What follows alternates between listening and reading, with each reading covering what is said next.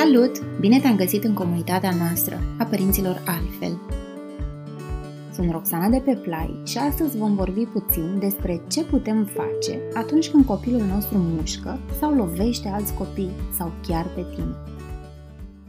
Mulți copii mușcă la un moment dat sau altul, însă al ajuta din rolul de părinte sau educator să navigheze această perioadă poate fi unul destul de dificil – Sentimentul de vinovăție că am făcut ceva greșit, că este cumva vina noastră, este foarte mare și se completează perfect cu sentimentul de rușine față de alți părinți. Din păcate, aceste două sentimente nu fac altceva decât să aducă multă ceață peste relația noastră cu cel mic și mai mult ele mută intervențiile noastre dintr-un loc de educație calmă și pozitivă într-un loc al educației coercitive.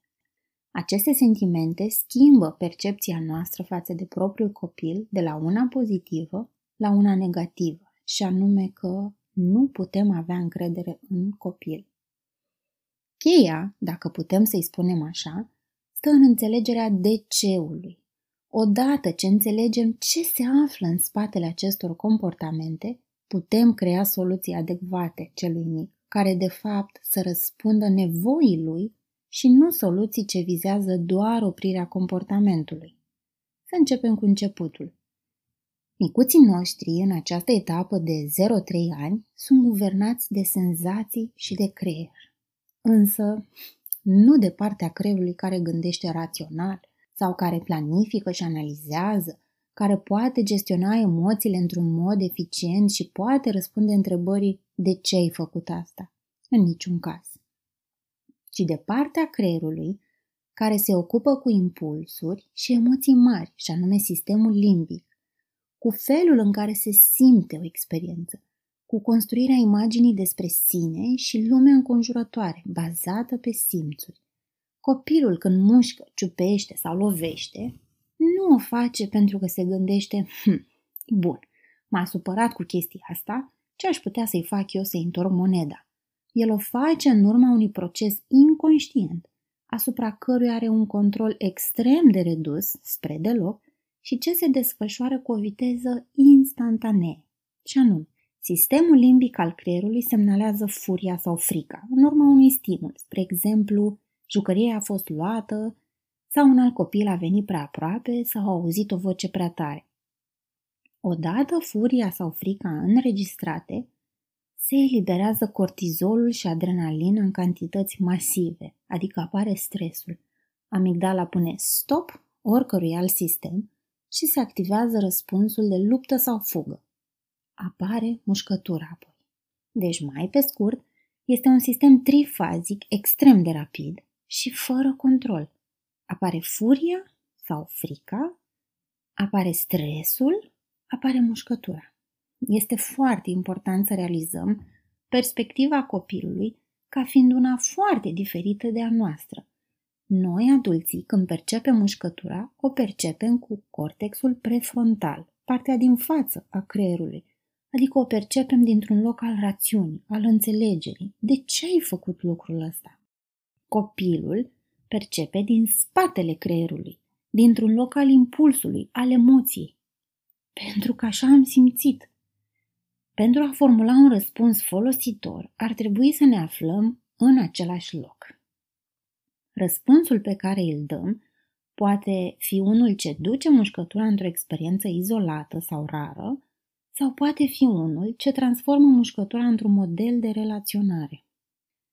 De ce mușcă prima oară un copil?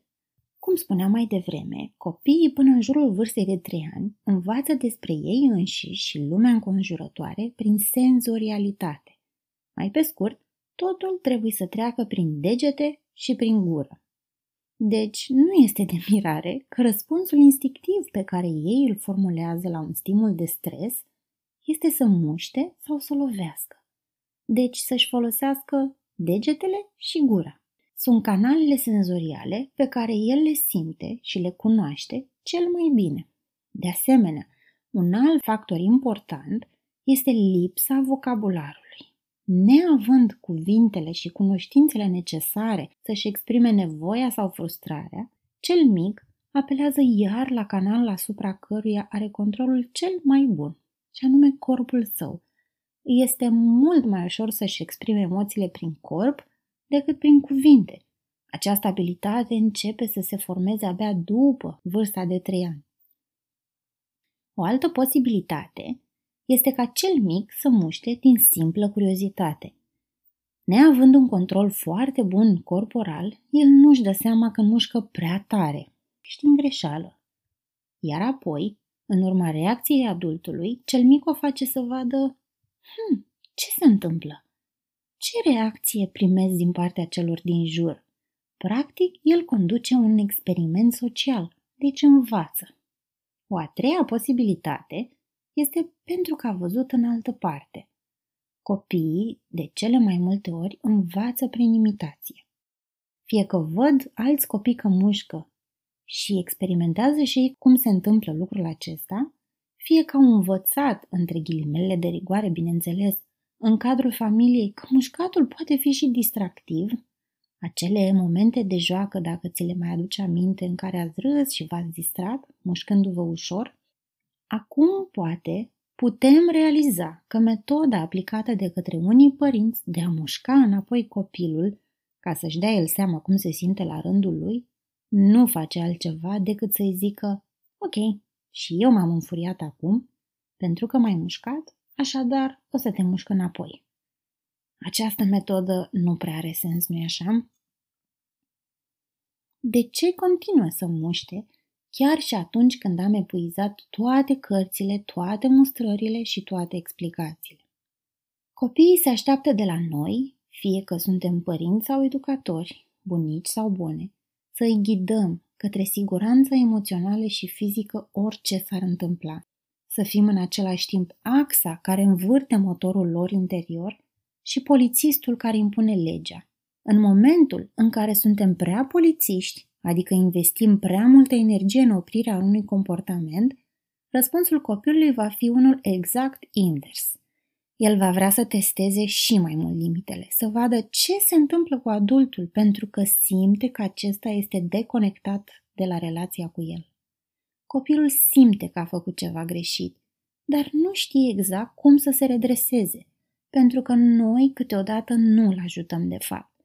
Noi în acele momente îl certăm, cel mai probabil ridicăm tonul și pedepsim mușcătura.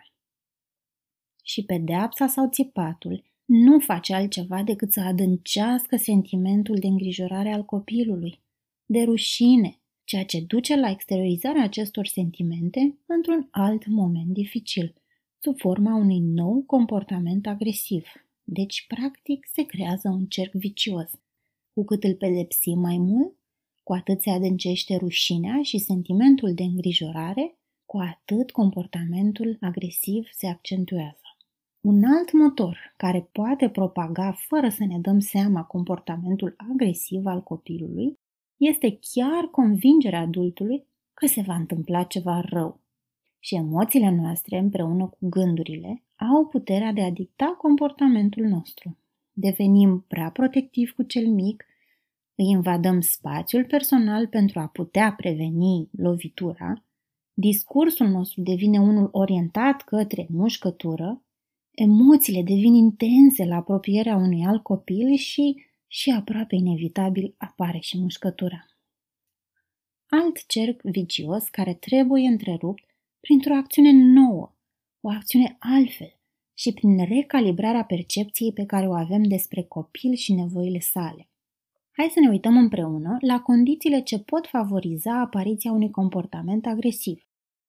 Prima și cea mai des întâlnită este suprastimulare. Prea multe jucării, prea mulți oameni în jurul lui, prea multe alegeri pe care adultul le prezintă, prea multe cuvinte în discursul adultului, prea puțin somn, foame, prea mult zahăr în alimentație. Comportamentele agresive ce vin în urma acestor situații simbolizează de fapt nevoia de spațiu, nevoia de alegeri echilibrate și adecvate, nevoi fiziologice, nevoia de limite clare a ce are voie să facă, mai degrabă decât limite a ceea ce nu are voie să facă. O a doua condiție ce poate favoriza apariția unui comportament agresiv este stimularea insuficientă sau inadecvată. Prea mult televizor sau telefon sau tabletă, implicarea într-o activitate ce nu îi face plăcere copilului sau pe care vrea să o încheie. Ele simbolizează nevoia de conectare cu adultul, nevoia de joacă activă, nevoia de mișcare fizică, unii copii care au o inteligență fizică, o inteligență kinestezică accentuată, statul prea mult la masă, la o activitate cu creionul în mână, le poate declanșa o frustrare, o nevoie de joacă activă. O a treia condiție foarte des întâlnită este imposibilitatea exprimării verbale a frustrării. Nu poate să-și pună șosetele singur sau un alt copil i-a luat jucăria, a căzut de pe trotinetă.